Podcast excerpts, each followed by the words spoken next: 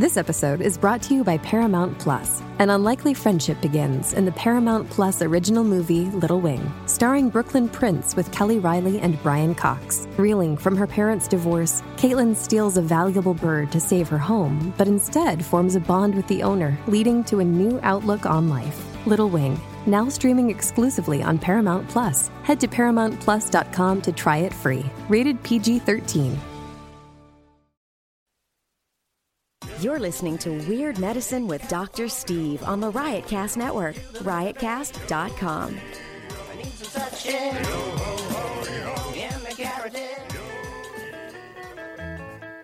Weird Medicine contains mature contents that uh, may be offended to some listeners.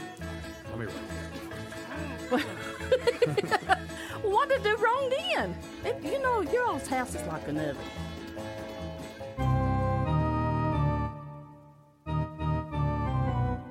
I've got diphtheria crushing my esophagus. I've got Ebola dripping from my nose. I've got the leprosy of the heartbound, exacerbating my incredible woes. I want to take my brain out and blast it with the wave, an ultrasonic echographic and a pulsating shave. I want a magic pill for my ailments, the health equivalent of Citizen Kane. And if I don't get it now in a tablet, I think I'm doomed and I'll have to go insane. I want a requiem for my disease, I'm paging Dr. Steve.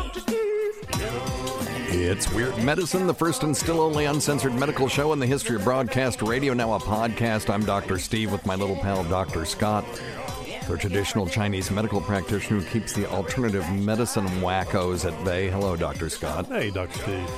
Uh, this is a show for people who had never listened to a medical show on the radio or the internet. If you've got a question, you're embarrassed to take your regular medical provider. If you can't find an answer anywhere else, give us a call at 347 766 4323. That's 347 Pooh head. If you're listening to us live, the number is 754 227 3647. That's 754. Bear nip. That's one I like there, Dr. Scott. Follow us on Twitter at Weird Medicine, at DrScottWM, and uh, at Lady Diagnosis. Visit our website at drsteve.com for podcasts, medical news, and stuff you can buy, or go to our merchandise store at cafepress.com slash weird medicine. Most importantly, we are not your medical providers. Take everything hear with a grain of salt. Don't act on anything you hear on this show without talking it over with your doctor, nurse practitioner, physician assistant, pharmacist, chiropractor, acupuncturist, yoga master, physical therapist, clinical laboratory scientist, registered dietitian, or whatever. So whenever anybody writes me and complains uh, that I didn't uh, say their specialty, I just throw it on the list. Who gives it? Nobody cares. All right. Hey, um, I, I've talked on this show multiple times. Uh, there used to be two, now three, three podcasts that I never miss. Right. One is Voss and Bonnie's "My Wife Hates Me" because it is It's obvious. it's just a shit show and it is awesome. and that Bonnie McFarland, their kid. Did you you heard this story that Rich Voss told about their kid? She's now 11. Okay. She's growing up with these two comedians, and both of them have you know really acerbic wit, right? Mm-hmm. And uh, Bonnie McFarland, particularly, she just likes to say shitty things for no reason, Okay. and she get and she makes people mad doing it. But oh. you, if you get her, mm-hmm. and I don't understand how other comedians don't get it, mm-hmm. but she's hilarious. Mm. And uh, and this kid, Raina Voss, has picked up uh, this. You know, she's got a double dose of uh, sense of humor genes. Okay. And uh, you remember Tim Dillon? You met Tim. He came down, did a show for us for Yes. ETN Comedy. Um, really brilliant comedian, up and coming, uh, going to be huge. His um, uh, the the crowd here loved him. Yes. And uh, so, but you know, he has an issue. He likes to eat. and so Raina and Bonnie were uh, apparently at the Comedy Center cellar doing something with Tim. And when um, they left, the um, when they when they were leaving, Raina turns around and says, "See you later, fatso," Oh, to Tim damn. Dillon. and, and this 11 year old girl. No, no. And when they get out to this to the street, Bonnie says, "Look, he's my friend. I'm working with him. You have to be nicer to people. You have to be nice to him." so the next day, they were back doing this thing, and when they were leaving, Raina turns to him and says, "It was a pleasure to see you today, fatso." oh no. Oh no! So Oh my that God. kid is somebody to watch. I love it when they're on the show. Well, anyway, so Voss and Bonnie is one. Michael Malice, uh, Nightshade is another one. I listen to him every night when I'm uh, doing my ablutions uh, before I go to bed because he's on from 11 to 11:30. And the third one is um, DC On Screen. These two guys, Jason Goss and David C. Robertson, um, um, are uh, uh, do this podcast. And for some reason, I love these guys. I've been on their show; they've been on our show, and I'm welcoming welcoming them back today. Hello, Jason and David. Thank you for being on the show today. Thanks for Ah, having thanks. us. Yeah, it's um, we we we've done this kind of bit in the past where Jason and David will ask me comic book related uh, medical questions, and um, one of them uh, were you guys going to ask me the one about the chiropractor in um, not Nanda Parbat? What's the name of that place? Uh, with the pit. And Did they have the a Dark name? Rises? What, what's the name? uh, what's the name I of thought it? it was just Tunisia. Oh, okay. Was it Tunisia? Uh, Tunisia. I don't know. I, I thought I have that was no the idea. name of that place, but anyway, um, uh, I, I didn't know if we were going to talk about that today again because I think I did that on your show, but I don't think I did it on my show. And I, I came up with. I think everyone needs to know. I though. do too. I think I really came up with an interesting answer for that, and I'd like to look smart on my own show. But um, so maybe we could get to that at some point today. But um, they do that, and then um, I just like to talk to them about. Uh, DC stuff, and they also have a Patreon. It's what patreon.com slash DC on screen, where they'll actually branch out and do uh, some Marvel things and other things. Uh, they have Jason's pick of the week, and uh, they did a review of uh, Endgame, which I found very entertaining, and uh, and I agreed with 100 percent. And uh, but anyway, it's great to have you guys on. I've got a bunch of questions for you about the DC extended universe and DC TV stuff. And uh, but let's you're the you're the guests. I'll let you guys go first. You want to hit him up? All right, I got some questions for you. Sure. Let me pull it back up. Okay. All righty. So the first one, we'll start at the bottom of the list since it's the closest. Okay. Um, basically, if you've been watching Arrow recently, I have not. I Um, gave up on Arrow about two seasons ago. I, I made it through half the Damien Darhk season, and then I just kind of lost interest. Down the road, I'll get influenza again, and I'll be, you know, this is what happened to me. I, I, I got influenza, and they forced me to be out of work for seven days, and I watched four seasons of Arrow, you know, in five days. nice. So uh, that's how I got into it. And then I just my my son really liked it, and he went a little farther than I did, but I kind of lost interest. So I, I I don't know what's going on now. Well, you're Well, you're it's- about halfway right. I feel like because uh, every uh, every uh, half season I'll go like, oh, we were completely wrong. This is amazing, and then like the next half season will come out. I'm like, this is absolute garbage. What are we doing here? Yeah. it, the, the show fluctuates between dumpster fire and you know masterpiece uh, very quickly. It's Yeah. it's really hard to predict. Yeah. I mean, like it'll be killing it for episode after episode, and like eight eight in a row where you just nailed it, and then three where I could not possibly care. Yeah. Yeah, no, I understand. I, I totally get it. Well, anyway, but what's your question about this this season's Arrow? It might begin, might get me into Well, it. I don't know if this particular scene will. I mean, there, there's uh, there's some fine points coming up, and you'll have a chance to wrap it up in general because the show is going to wrap up after a short run next uh, next season. Oh, is So, that Yeah, they have ten episodes. Yeah. Okay, now I like shows that have a beginning, a middle, and an end, so that might actually get me back into it. It does have an end, but it's also on the CW and uh, superhero shows. There, it's like cutting off the head of a Hydra. Two more are coming after it. So this Yeah. is not the end by any stretch. And they don't really- unless they literally kill it. some of them really kind of don't end. They do more like my well, this is grotesque, but sort of more like my, um, you know, when I when I was a kid. And I would ejaculate. I could shoot across the room. I remember one time I was having sex with a woman, and uh, it, it- you know, I saw sort of a, um, um, um, it's um, something like Mary thing happen where she had some of my ejaculate in her hair. That's how far I ejaculated, and now it just kind of goes. That is impressive. And now it just kind of goes. You know, that's the best sound. And there's "Mwah." spills into existence. And some of these CW shows, that's kind of how their finales are just kind of. Yeah. We, we, fear the worst for it, but it particularly it could well. Gotham. Uh, Gotham. uh, we'll talk about that too, but I, I, Yeah, that- I digress.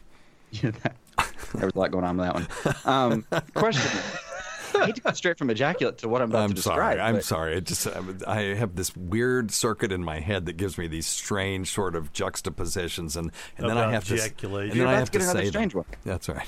Anyway, go ahead. Uh, so it's it's uh, Dinah Lance, um, Black Canary. yes. Now she's got Canary Cry in the show. She's that's she's Wait, the I- full version. I thought it was Laurel Lance. Well, what? Oh, there's a many a canary. okay. Many a canary have been. Uh, Uh, we're I- on one now that has the actual Canary Cry. Who the hell is Dinah on the show, though? You've not seen her yet. If you stop in, Okay, all right, but she is a Wait. Lance, though. she's She a is- she's a proper Lance, uh, But but, she's not, not- one of our. She, yeah, she's not related to anyone. right. Okay, but okay, whatever. Okay, It's stupid. It's But- stupid. Eh, we are. We've. They've already established Dinah Lance as being Laurel and Sara's mother, but then they no, they, they just haven't even brought her back in. I'm Oh like, my bring back Alex Kingston, but whatever. Okay, so anyway, it's Dinah Lance. Who is the Dinah? Who is the Black Canary in the comics that I've read? Okay, If you so- had never watched an episode and you sat down and watched this, you would think that they'd established her from day one Gotcha. because she's she fits the the the mold uh, most. mm, I guess the most. okay, So, a few episodes ago, someone just straight up slits her throat. okay, You see why I didn't want to go from ejaculate to that. Um, so, I mean, you know, bleeding out. They find her in time. Uh, my problem, my, my real problem is like three weeks later, she's lost her canary cry. Now she's got it, but it's like real super weak. It's just basically gone. But my problem is like three weeks later, she's back at work, and I, I, I'm just like, any any chance, any chance. this is the kind of shit that drives me crazy as a physician, and I'll tell you why. Um, and, and and this will come around to what what um, what you're asking me about. Uh, if you have an 18 year old basketball player and they die tragically, and we do CPR on them, uh, the odds that 18 year old basketball player in the prime of their life is going to survive is about 15 percent. We're no good at bringing people back from the brink of death, right, or from death itself. Uh, but uh, our patients think we're a lot better at this than we are, and you know why?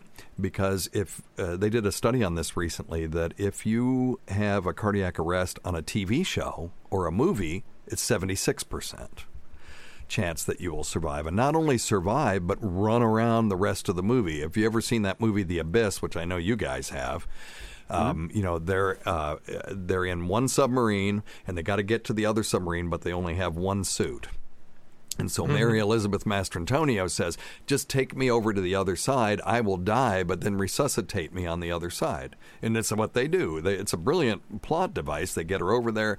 Uh, you know, Ed Harris is you know doing CPR and mouth to mouth and pounding on her chest and going, "Breathe, damn you!" And all of a sudden she goes, you know, pap, pap, pap, pap, pap, and spits out a bunch of water, and then she's running away from aliens the rest of the movie. It does not work that way. And See, I've heard though, Yeah. for the same reason, uh, I saw a study where uh, there's a drastic difference in the percentage of people who go yes on the DNR from Yes. doctors to civilians. No, that's right. That's right, and, and that's why. Because Doctors basically said, "No, if I'm gone, just leave it. leave it. doctors Leave me." doctors see the futility of this, and um, patients see what they see on TV and movies. Uh, Where else are they going to see it? They're not in the hospital every day. So this is Yeah. the kind of thing. Now this is complete and utter horseshit. You know, if they now if you slit somebody's throat in a very precise way, you could. Um, there, there's this cricothyroid cartilage you know, there's cricoid cartilage and the thyroid cartilage. If you feel your uh, Adam's apple, that's why I sound weird because I'm feeling mine. But there's a place between those two, and you can, if someone has um, an occluded airway, you can stick a um, a, a little penknife in in between those two cartilages and open up a hole. You can stick in a you know a pen even or a a bunch of straws or whatever, anything to hold it open, and you can do what's called a cricothyrotomy on them, and you can save their life. This is one thing that um, you know we learn in uh, trauma life support. If you do that and you pull that, that'll heal up in a matter of weeks to months and they'll actually be okay. So if someone did a very precise uh, slitting of Laurel's throat or of Dinah's throat, then yes, she could come back, and yes, it could, you know, screw up her uh, vocal cords to the point where she couldn't do the scream anymore. But anything you know, when they do it in TV shows, they go from left to right. You know, they do the old Jack the Ripper on them. And uh, when you do that, ear you- to Yeah, that was how this went. yeah, yeah. you're cutting Ear ear. jugular, Jugular, vein, carotid arteries. You're cutting carotid arteries on both sides. It's going to go real quick then. Uh, without microsurgery, you're going to die from that. Right. So yeah, that's bullshit. But yes, The- you could slit somebody's throat in a very precise way. That that would be right, but that's not the way they do it on TV.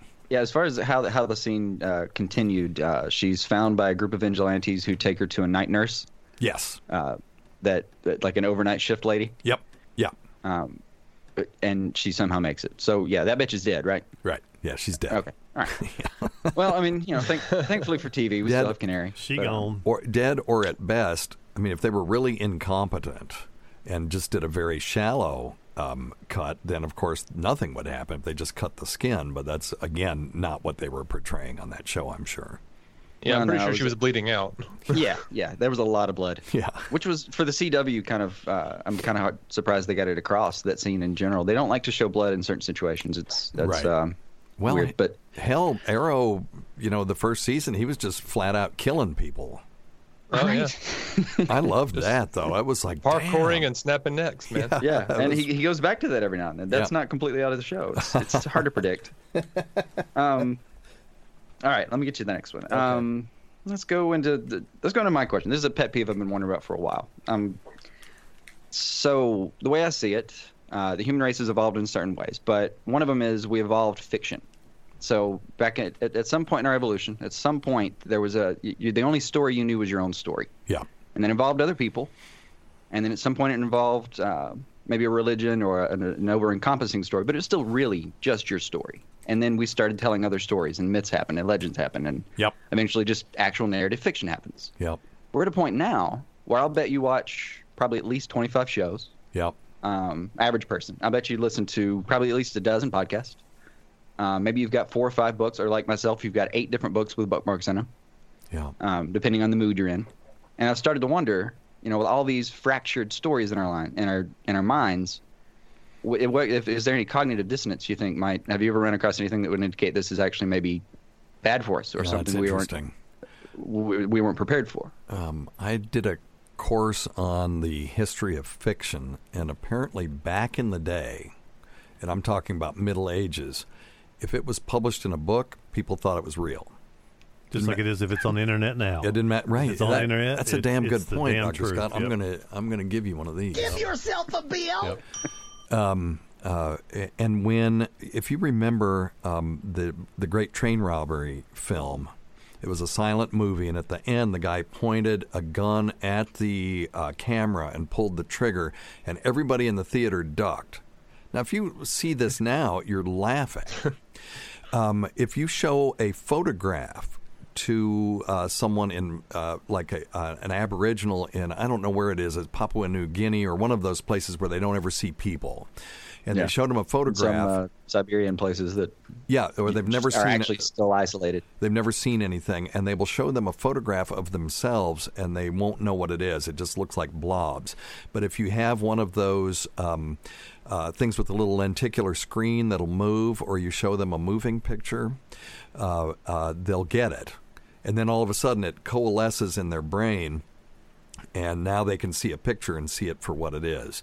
So And the, idea of representation suddenly makes sense. Yes, that's right. So there is some plasticity to our brain, and uh, uh, you know, if you took you and me and never exposed us to some of these things, we would be the same way.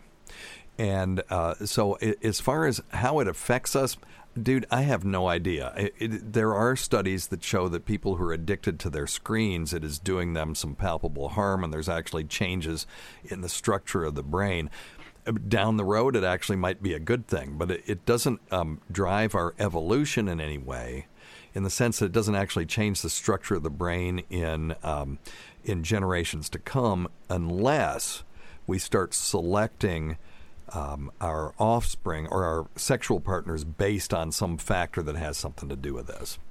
And then now you'll have structures down the road that that may change over time. But other than that, um, I- you know, I- I think that's an impossible question to answer, but it's very interesting.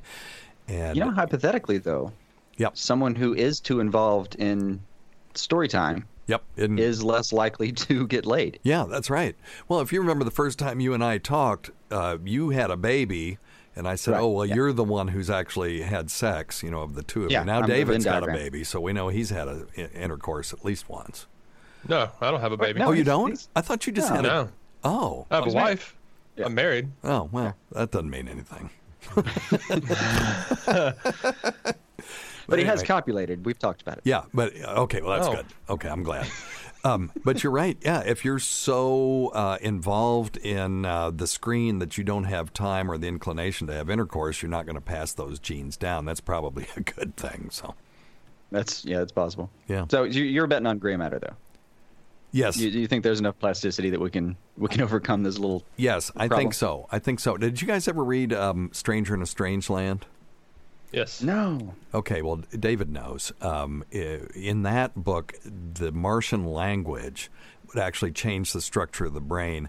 And if you learned it, you could actually manipulate the environment around you. So the people that understood Martian could um, make things float or make things disappear or bigger and smaller and stuff like that. And it was just purely from learning this language because it changed, um, uh, you know, as I said, the structure of their brain. I was trying to learn the Czech language, uh, and it is the most effed up language I've ever seen. It's one of those Indo European languages where uh, the nouns change depending on whether you're talking, uh, whether it's the subject or the, uh, excuse me, or the object of the sentence um, or if um, uh, you're if it, you're taking action on it, or excuse me, Don't die. I'm dying. Um, damn, hang on, I'll cut this part out. I would help, but I don't know what the fuck y'all are talking Oh, about. fucking allergies. yeah, only the people hearing this live are going to have to hear this cluster. Hang on just a second. Sorry, boys. It's okay. I have time to grab a drink. You selfish bastard. Oh, well, that hadn't happened in a while. Um, You're. So, um, yeah, this this language, the nouns change depending on whether the the noun is the subject or object of a sentence, whether you're doing action on the noun or the action is being done by the noun. And uh, I could tell my brain wasn't plastic enough to get this. Now, if I had been born in the Czech Republic, I would be doing it automatically. Yeah. Or if you were still eight years old. Or if I, yeah, yeah, maybe even younger than that, though. You know, if you have a, an infant and you speak six languages to them, they'll compartmentalize all six languages. They'll never speak German to the Spanish speaker, and they can just absorb them uh, effortlessly. Whereas uh, you and I, I mean, at least for me, it's very difficult for me to pick up a new concept like that. Okay, that's awesome. I'm going to start speaking to my daughter exclusively in Spanish. well, you know, you, you uh, uh, are you fluent in Spanish? No, I'm intermediate. But Okay. No, you should. You should. You could pick a day of the week. I have friends. This has nothing to do with what you asked me, by the way, but it's just interesting. I have friends who are from uh, Bangalore. Okay, so it's southern India.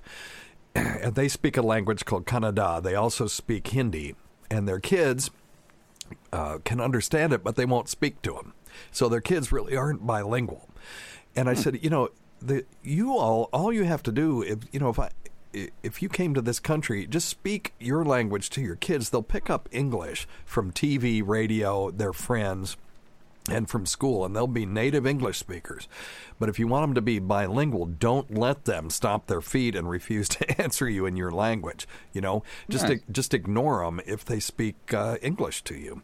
But it's too late now. Their kids are 15 and 16, and they really don't speak their language. But yeah, if you, how old is your baby now? uh, just turned six months today. Well, there you go. Uh, you could pick Tuesdays and just speak Spanish to her, and uh, Awesome. and and she would pick that stuff up really quickly. Or you could get a Spanish nanny. Here's an, an, another kind of cool thing. I have a friend who uh, moved to China, she had a daughter uh, that was born in China, and uh, when she was two, she took her to preschool. Maybe she was three, and she said this kid doesn't doesn't speak. Uh, I, I, I think she may have, be developmentally delayed because all she does is babble. When she went to pick the kid up that evening, they said, "Oh no, she speaks just fine. She's babbling, yes, but she's babbling in Chinese." And my friend didn't speak Chinese, you know, fluently enough to be able to understand what she was saying. And what it was was they had a Chinese, you know, au pair that was uh, living in the house with them, and she spent all the time with this kid. And the kid had just effortlessly picked up Chinese and still speaks Chinese. It was crazy. Wow. That is awesome. So, anyway. All right. I, it, in other words, can you tell I have no answer for you on that one? I had to, I had to divert. I didn't think that one, like that to me that to me that one's a series of studies. But um, yeah. all right, we'll give we'll give you some one that's just more speculative. Okay. Uh, humans at this very moment, do you have anything? That, do we have anything going on? Because we're pretty cool. Yeah. Uh, anything you would consider a legit superpower, like something you think we could, that if we didn't have it, we would be writing about it in comic books. Okay, so I've thought a- a lot about this. Uh, humans, you know, live on a bell curve. There are people that are way far to the right, you know, way far beyond two standard deviations of the mean. Um, There was a guy in my class that you could give him two numbers between 500 and 600, and he could square them faster in his head than you could do it on a calculator. So you'd say 527, and he'd go one, you know, 1,100, you know, 111,526. It, it would be before you could ever even put the numbers in. that's Yeah, sort that's of a superpower, but what use is it? I think of superpowers as being things you can fight crime or fight aliens with. So, you know, so otherwise, Seems to be a bit flashy. who cares otherwise you know and if you think about it uh, Su- superman didn't have just one superpower. The flash No, he's just set. the Yeah. flash has you know he's fast and he's you know one with the speed force but he also has to have super healing and if he's going to run at the speed of light his skin at, when he's doing that has to be able to withstand you know almost infinite friction right? So that he mm-hmm. doesn't burn up. So it's not just one superpower he's got other things And he's had so many ways you can apply his speed that now he can do phasing and all this other stuff. exactly right Well, yeah, to be when he- fair about his skin, they do give him a frictionless suit. yes Yeah. but he has They do exposed, science fiction that. that's true but he has exposed skin though too it doesn't cover his whole He body does. They they kind of say that the Speed Force Mm. kind of wraps him up in a little bubble while he's using it. It's, okay it's, it's a bit vague, but yeah there you go uh, I saw. I think. Brian Michael Bendis, I think, came up with a way that uh, Johnny Storm uh, could uh, be um, the Human Torch. That he had pores that would actually exude uh, gas, and somehow he would ignite it, and uh, so he could float around, uh, you know, with this gaseous um, you know, flammable gas somehow. It doesn't really make sense if you think about what Johnny Storm actually does. But uh, there there are people that really far exceed the our abilities, and one of those are people that um, uh, don't have um, uh, the protein myostatin. this protein myostatin inhibits muscle growth.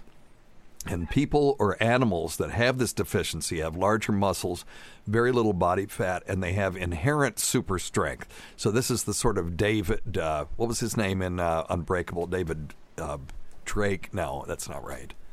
Ah, It's been The- too long. David Dunn. Dunn, David Dunn. Thank you. Uh, might have had Knew we could count on Dave. m- might have had a uh, myostatin deficiency.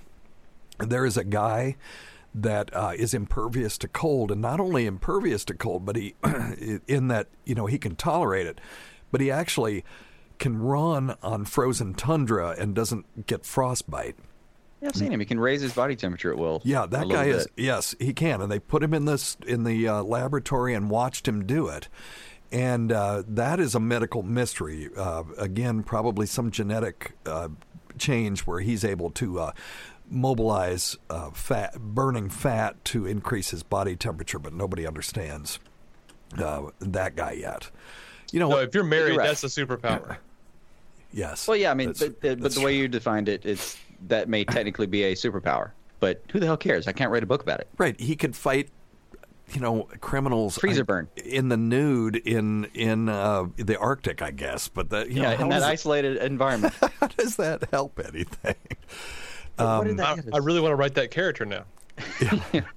Mary, Good treatment. And I'm serious. He's never. He has the wor- he has the best marriage ever because he's never fighting about the thermostat. that's right, right. He can regulate his temperature. Yeah. He'd be all the therapists. So he would be a so happy to read superhero to his him. wife, just like David said. That's exactly right. Hey, it's Kaley Cuoco for Priceline. Ready to go to your happy place for a happy price? Well, why didn't you say so? Just download the Priceline app right now and save up to 60% on hotels. So, whether it's Cousin Kevin's Kazoo concert in Kansas City, go Kevin, or Becky's Bachelorette Bash in Bermuda, you never have to miss a trip ever again. So, download the Priceline app today. Your savings are waiting. Go to your happy place for a happy price. Go to your happy price, Priceline. There's uh, Marilu Henner is a is an example of someone that has a hyper oh yeah, perfect memory. hyper photographic memory. But you know what's interesting? So you can tell her uh, the uh, any date as long as it was a time when she was alive. She can tell you what day it was and what happened on that day, and she's got this diary and stuff, and she can uh, quote uh, certain. Um, um, uh, newspaper headlines and things like that. But what's interesting is the psychologists say this is a super form of super narcissism because it's all stuff relating to her. So as long as it's related to her, she can remember it with this crazy eidetic uh, type of memory. If it's related to anything else, she's got no clue. So Yeah. That's it was kind of like if she was trying to remember as many digits of pi as possible, but you'd you'd go three point one four one four one five nine, I think it was. But you'd you'd go down that same line the entire time. And somebody suggested, no, what she's doing is she's reliving her life over and over again every second and remembering it better because she's that narcissistic. Yeah, yeah. It, it's called hyperthymesia, and it allows her to pinpoint the smallest details of her life on any given day. Now, if you want to read a book about a guy that had an insane memory, read uh, Mind of a Mnemonist. And if you're looking it up, remember mnemonist is starts with a silent M for the people who are out there listening. And this guy could remember um, huge lists of things that a psychologist gave him that maybe 10, 20 years later. And uh, they could be lists of 100 objects long. And I remember one time uh, he forgot a candy cane or something. And they said, Why did you f- skip? He, he got 99 out of 100 10 years later. And um, he said, "Oh, the candy cane. Now I know why I, I forgot that because when I was walking by, I leaned it against a brick wall, and when I walked by, I didn't see it. It was camouflaged, and that kind of gave some insight into how his brain worked. Isn't that interesting? That's a superpower. That little piece of the brain palace didn't show up. Yeah, yeah, and and that's a superpower. But what the hell would you do with it? You know, you I- well, I mean, I guess you could write Sherlock, yes, but we've kind of done that though. Yeah, that's right. That's about it. So anyway, but so yes, there are people that have uh, what we would consider sort of extreme abilities. Now, are they superpowers? Not not anything interesting enough for me to to uh, to um, you know. Um, make a super team out of them. Speaking of super teams, you guys are fans of Doom Patrol. We need to get the word out about this show. Oh yeah, drop everything you're doing. It's fantastic. It is Yeah, i- if- fantastic. If, you were looking for a reason to sign up for DC Universe, and uh, I, I think they will eventually bounce a lot of their shows out to Netflix and yeah, like internationally. They so need if you to can't get eventually. DC Universe right now, you will be able to see these shows eventually. But if you're looking for a reason, man, not only are they going to have every comic for the last 80 years is about to be, uh, they're going to slowly add them onto the service. But Yep. Doom Patrol and Titans alone, they're masterpieces. Yeah, yeah, it it really is. My kids watch Titans with me, and now they're watching Doom Patrol. And my wife has been asking about Doom. I'm going to watch it all over again. I'm going to start from the beginning and watch it with her because I really think she's going to enjoy it. She liked Umbrella Academy a lot, and I think Doom Patrol is a lot deeper psychologically. For people who don't know, this is um, you guys could probably explain it better than me. But the thing I like about it is it shows the psychological trauma of the shit that people go through if they actually had superpowers. I mean, these people are psychologically damaged. And I think most people, if they went through what they're going through, instead of going, hey, let's put on a suit and go solve crimes, they would be like that. You know, Yeah, they're an absolute wreck. very psychologically damaging. Oh yeah, and they explore it in, in depth. I mean, it, it it not only it, it's kind of centered in some ways, some episodes around uh, Crazy Jane, who's 64 different personalities controlled, 64 different differently empowered super superpowered uh, Right. personalities, all controlled by one non-powered Jane. Right. And she's And, hot um, as hell too. Oh, gorgeous. And, and and I don't know how she keeps track of how she's playing all of the different versions of herself. Yeah. I mean, she's only doing you know a dozen or so right now. We haven't seen the whole canon, but the but that alone, like it, just her exploring herself, would have been by itself a, this huge exploration of uh, of the the human mind. But then you you and all the other characters are exploring something entirely different. It's it's Yeah. it's fantastic. If you watched and enjoyed Tatiana Maslany's uh, portrayal uh, on uh, Black Orchid, was it Black Orchid? It is Black Orchid, right? yeah, I think so. Yeah, um, then you'll love this because she only did, and, and it was brilliant, uh, five or six different uh, iterations of herself. Uh, this woman is and will end up doing 64 over this series. You know, they they've got they can mine this thing forever. You know, and just come up with Yeah. other cool things. Oh, there's So, plenty to do. Yeah, Diane Guerrero is very, very good. She actually just recently did um, the, uh, the the Jessica Cruz character in Justice League versus the Fatal Five, but she did a fantastic job there. And just, uh, I mean, it was an animated feature, but she doesn't sound like Crazy Jane at yeah, all. yeah, it's amazing. And that was an animated feature where uh, I would never show that to a kid. I mean, at- minimum 11 years old for me. Just a ballpark, but still, Yeah. it was. They did a great exploration of, uh, like in the first few minutes, her and her friends are, are attacked on a camping trip, and she watches her friends get executed. Wow. Wow. that, that was this is an animated film, and then they, the first thing that she does is she she wakes. They show her waking up in in um, in her bed alone, and she does the, the little mantra like every day I'm getting better in every way. I think it's uh, the the the old therapist phrase. Yeah. And she says it, and she sits at the end of her bed, and you just see her say bullshit. When is DC going to translate um, the real successes they've had on the small screen to? And, and I'm not look. I'm not minimi I, I'm one of the few that love BVS. I loved it. I, I particularly Oh, yeah, the, we adore it. the um, the uh, you know the Ultimate Edition or whatever. Right. Um, I, I thought that fixed all the problems with the theatrical edition. I like to think of it as the unmitigated edition. Yeah, there you go. Yes, yes, yes. Very good, very good.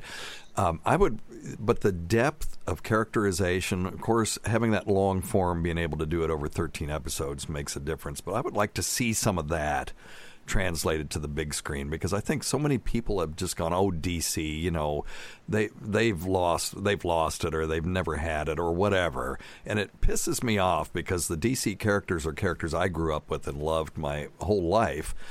Uh, and uh, you know, I started off reading Batman in on the funny papers. You know, they used to there used to be a Right. Sunday Funnies version of Batman.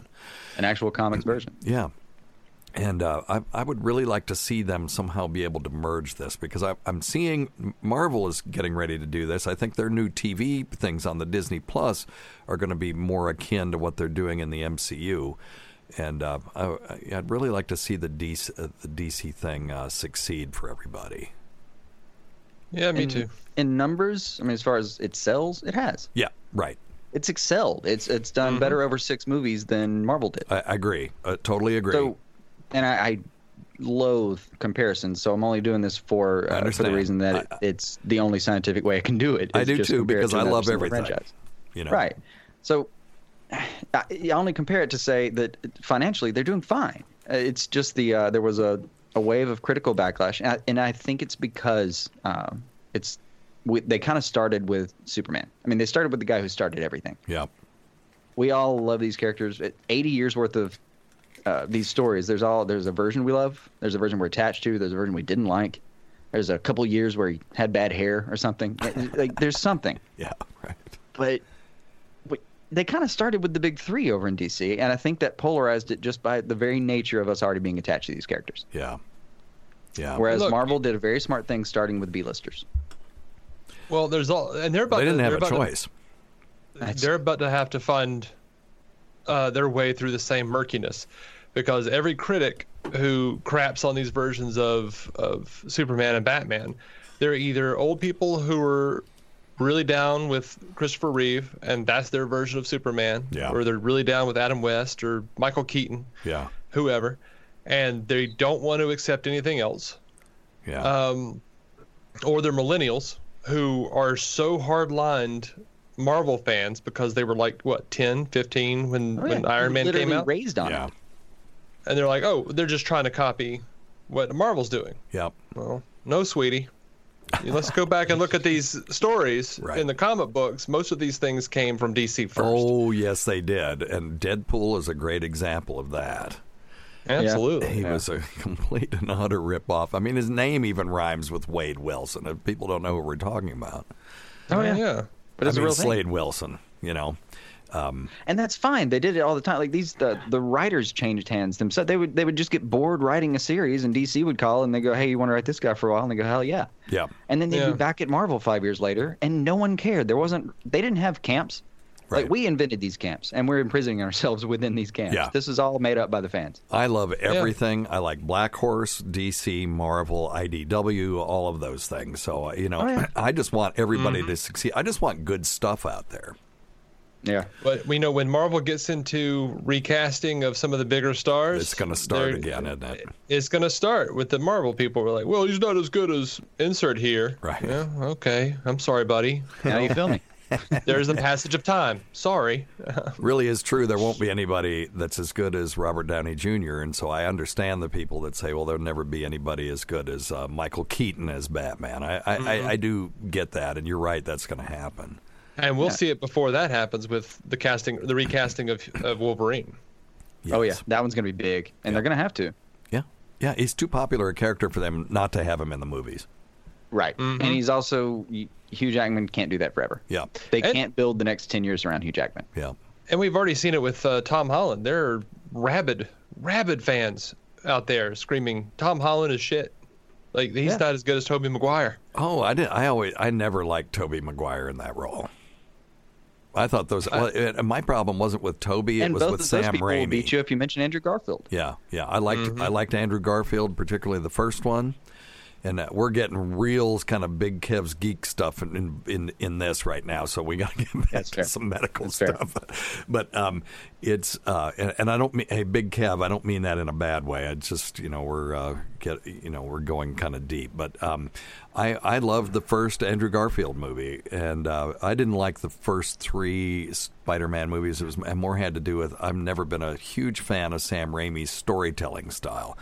Love Evil Dead, love um, Army of Darkness, but I just um, I think that um, these guys, the more modern versions, have done better storytelling. Except for, of course, Electro. Which I, I really didn't want to not like that movie.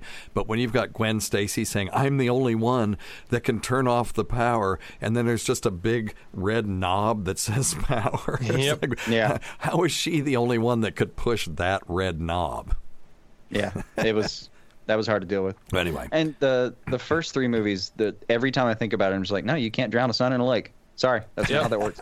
That's always what my hang up is. Everyone Every always talks about Spider-Man 2 is the best. No, no, Mm, nope, can't drown a sun in a lake. No. Not happening. no. no. I didn't have a problem with Tobey Maguire. I had a problem with the fact that Spider-Man didn't make jokes in those movies. Yeah, He was too busy crying. right. Yeah. Yeah, I love just don't Tom. understand. I love Tom Holland. I love this version of it. I love that he Yeah. was in the MCU. It's so cool sitting him, seeing him sit there with uh, Robert Downey Jr. and uh, looking up to him as a mentor and stuff. I just love every minute of that.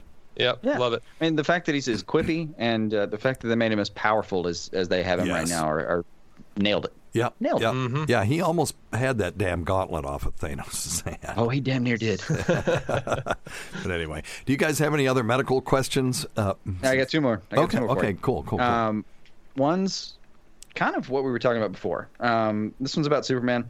So there's a book that I did on our. Uh, I do I review books on our Patreon uh, feed, and one of the books I've been reviewing is Anatomy of a Metahuman. okay, um, yes, It's fantastic and it's gorgeous.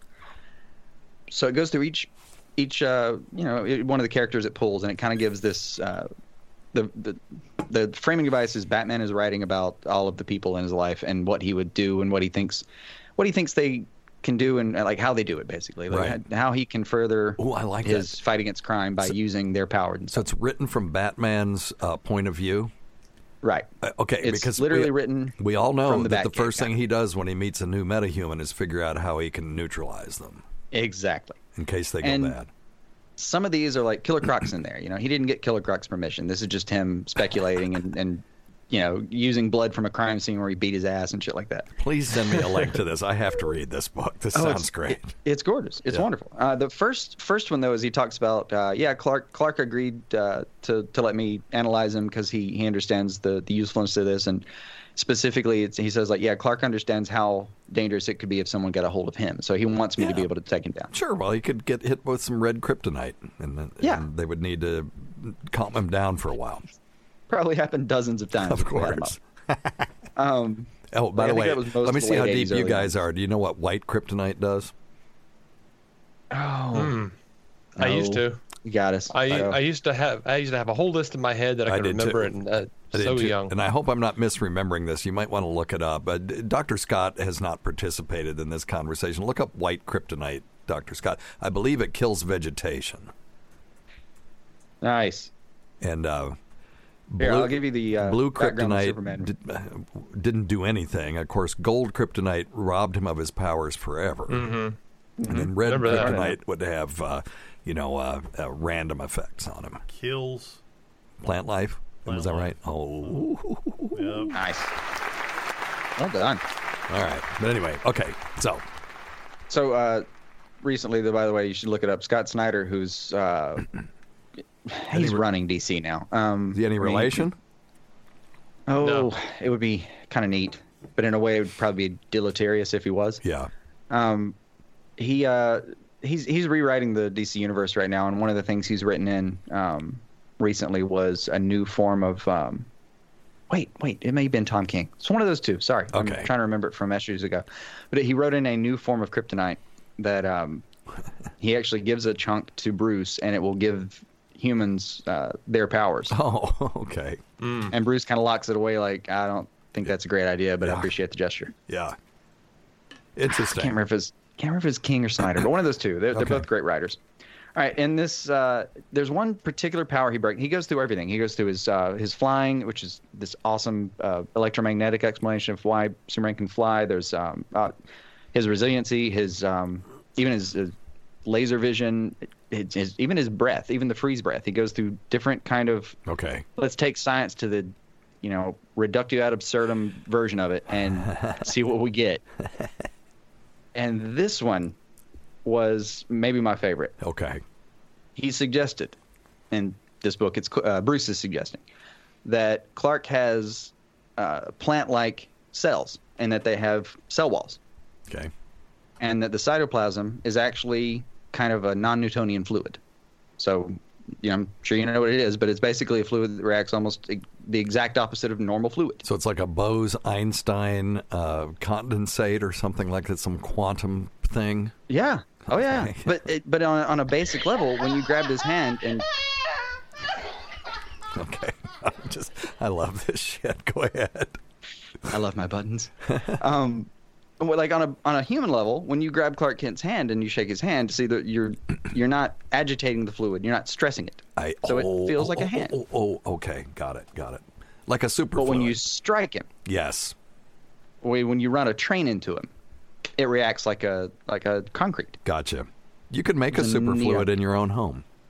Oh yeah, it was like cornstarch and um, Yep. something. Cornstarch and water, I think. And Water? Is um, just water? if you get it uh, to the right, uh, Scott, look that up, will you?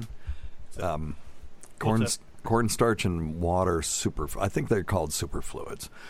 Mm-hmm. And uh, when you uh, agitate it slowly with your finger, you can put it right through it. But if you hit it with your fist, it'll be uh, uh, um, like, um, as Jason said, it'll be like concrete. And um, that's a real thing. That's interesting. Of course, Superman. It depends on the version of Superman because there are some where he's godlike and completely invulnerable, and then others where he can actually be harmed.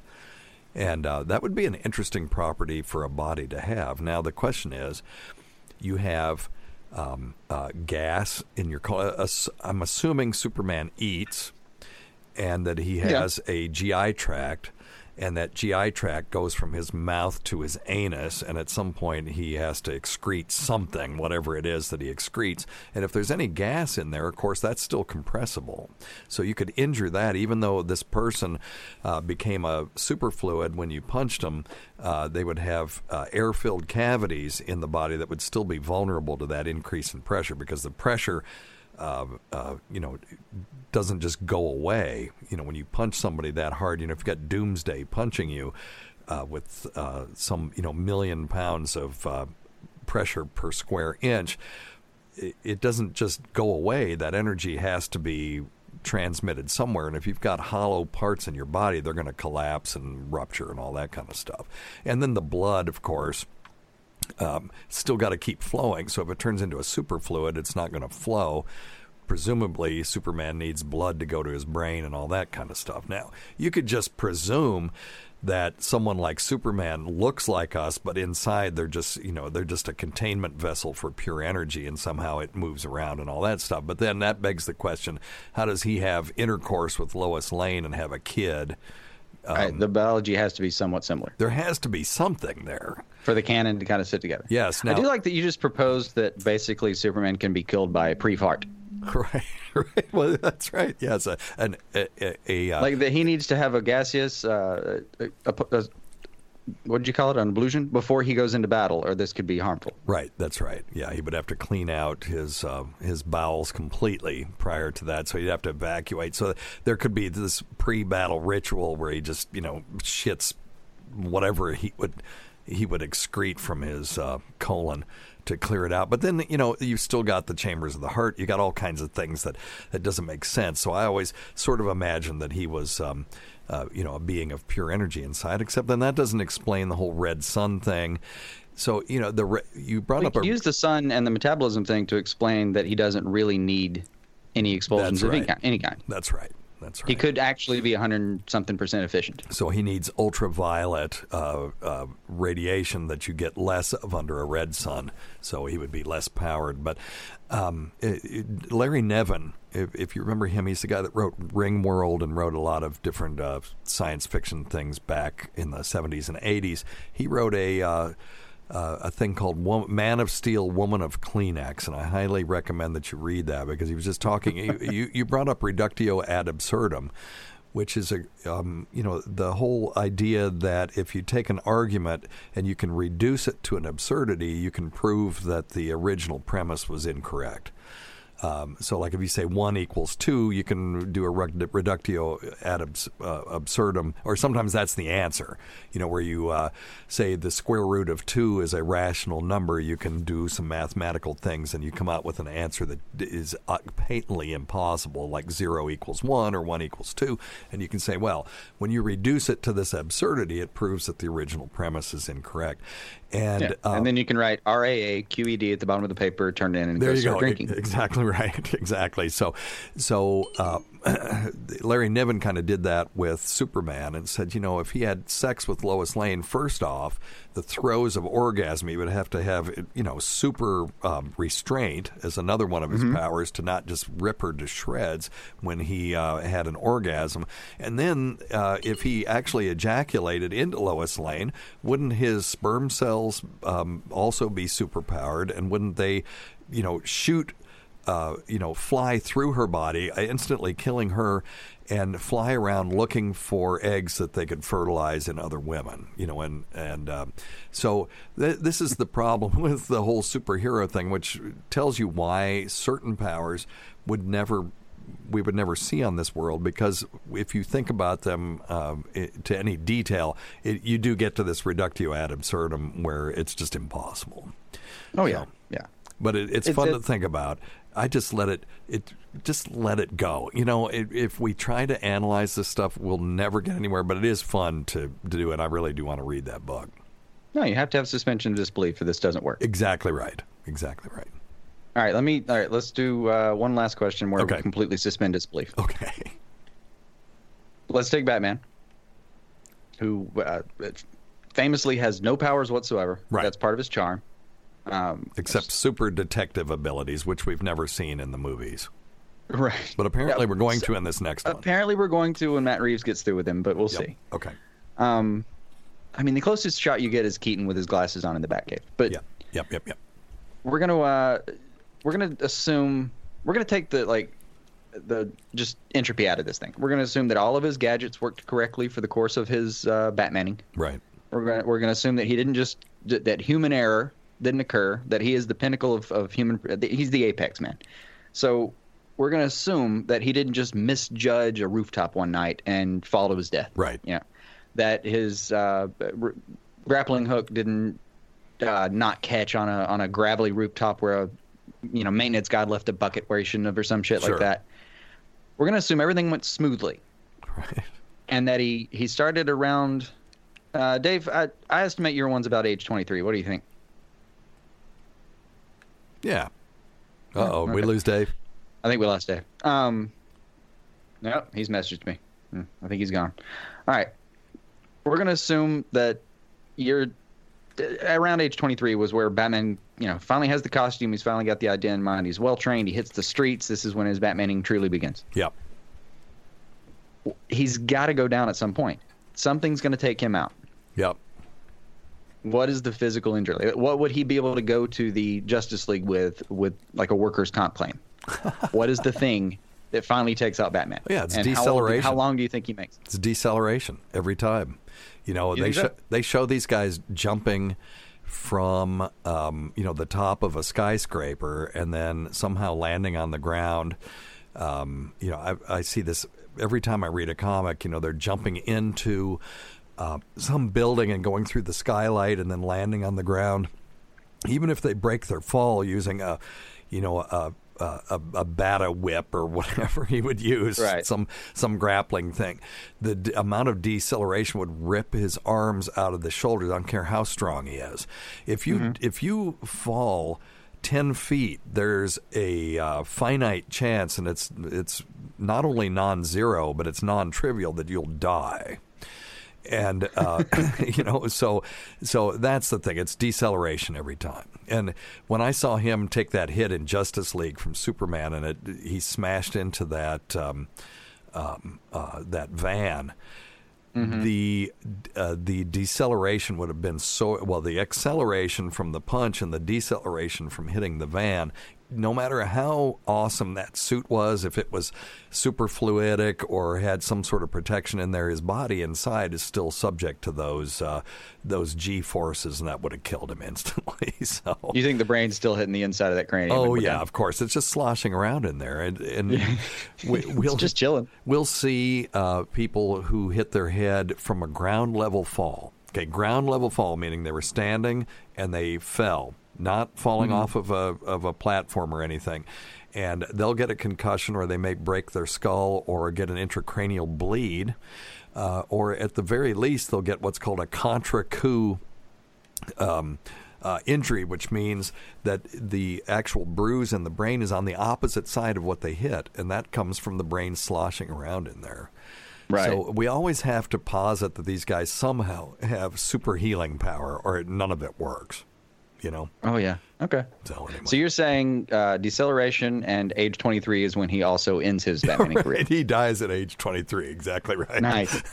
or is at least comatose or brain damage Yep. beyond any state of Batmaning. That's why, because Okay. look, there are other people. There are people in this world. Let's take John Cena just as an example. He's in as good a shape as Batman probably uh, was. He may not have the uh, martial arts and didn't have the training from the League of Assassins, but he could gain that. Yeah, he's within. He'd fit the suit. So, and, and there are other people. We could name other people like him. So Yeah. there are enough people in this world that could be Batman, but where are they? There aren't any, and it's because they just get their asses kicked, or they get shot, or they, you know, it just doesn't work. They can't actually produce batarangs that hit exactly the end of a gun barrel at the right moment. Exactly. Um, which, by the way, the Batarang in uh, the finale, we can talk about. Uh, you guys talked about the finale of uh, Gotham at, at Yeah. at length on your show, but Yeah. when the, the I'll just call him the Joker. When the Joker got um, hit with the Batarang in his hand, and he looked at it and just had that maniacal laughter, that oh, he was was so happy. pure Batman. That made the whole episode for me. I didn't care if the rest of it made no sense. That was beautiful.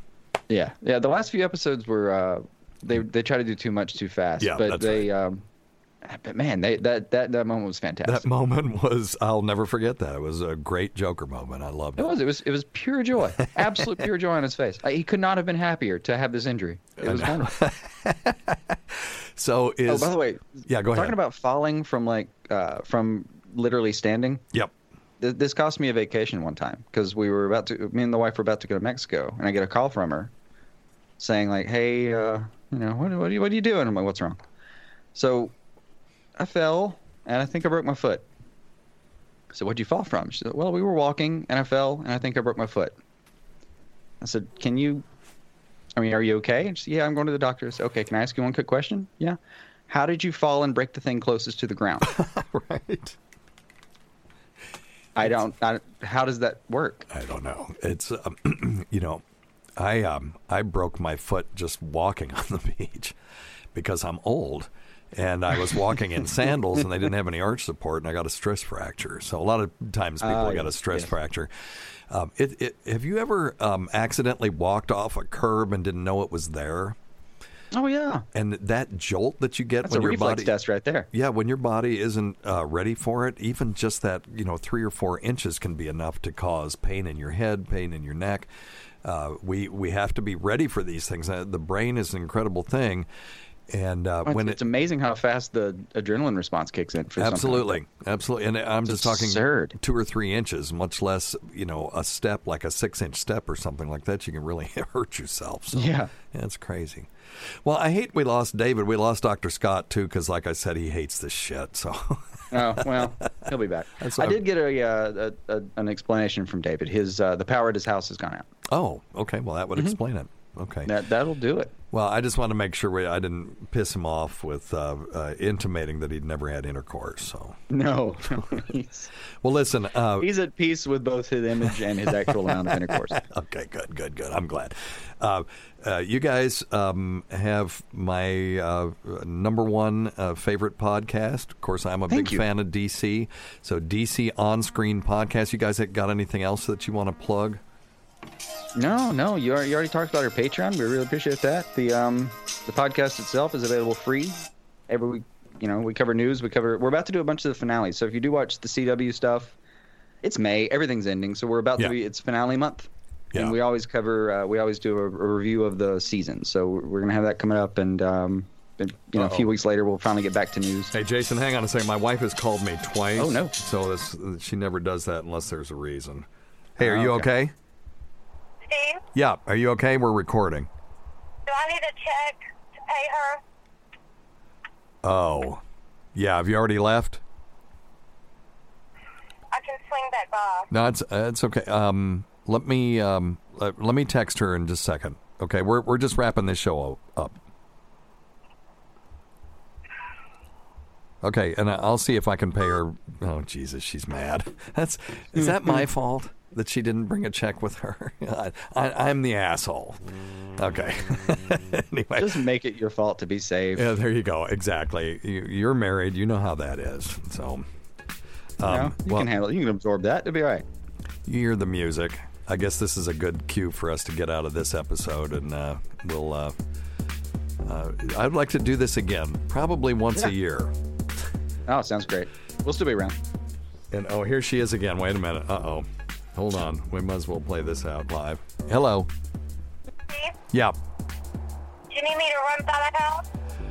Um, I'm going to uh, uh, text her and just see if it's okay if I pay her next time. Well, I'm on my way. I'll be home in like three minutes. I'll have Liam run upstairs Okay. get the check. You got it. Okay. Thanks. Sorry. Okay. Sorry you forgot to bring money, but I'll take the hit for it. Okay. All right. Hey, Jason uh, Goss and uh, David C. Robertson, thank you. With ver- us in spirit. Yeah. Thank you very much for being on the show today and letting me do a geek show. Um, and um, if you guys um, ever need anything, give me a call. I'd love to be on your show again. I really enjoyed that. No, we'll definitely have you back. And um, yeah, it's been great kind of having this friendship that we've sort of figured out over the years, too. I've enjoyed it. I really have. Yeah, me too. All right, take it easy. Let me uh, let me get here. We uh, you all check out stuff.drsteve.com. That's stuff.drsteve.com for anybody who's still listening. Uh, tweakedaudio.com. Offer code FLUID for the best uh, uh, earbuds for the price on the market. And go to simplyherbals.net. That's Dr. Scott's website. Or reward him for me putting him through a geek show today. Uh, if you want to lose weight with me, I'm down to my ideal body weight finally. Uh, first time since college. Noom.drsteve.com. That's N O O M.drsteve.com. You get 20% off and um, and uh, two free weeks so you can try it out. And uh, don't forget if you want to uh, subscribe to the show, go to premium.drsteve.com. I'm not cool enough to have a Patreon, but uh, premium.drsteve.com. Now, next show, we're going to be doing nothing but phone calls, and uh, we've got a ton of uh, medical questions to do. I've got a bunch for Dr. Scott in here, too. And I'm also going to uh, preview the new. Um, uh, loop synthesizer from phonicbloom.com. And uh, we're going to do tit weight, sleep after sex, and meat sweats next week. Uh, listen to our SiriusXM show on the Faction Talk channel, SiriusXM channel 103, Saturdays at 8 p.m. Eastern, Sunday at 5 p.m. Eastern on demand, and other times at Jim McClure's pleasure. And many thanks to our listeners whose voicemail and topic ideas make this job very easy. Uh, go to our website at drsteve.com for schedules and podcasts and other crap. Until next time, check your stupid nuts for lumps, quit smoking, get off your asses, and get some exercise. We'll see you in one week for the next edition of Weird Medicine.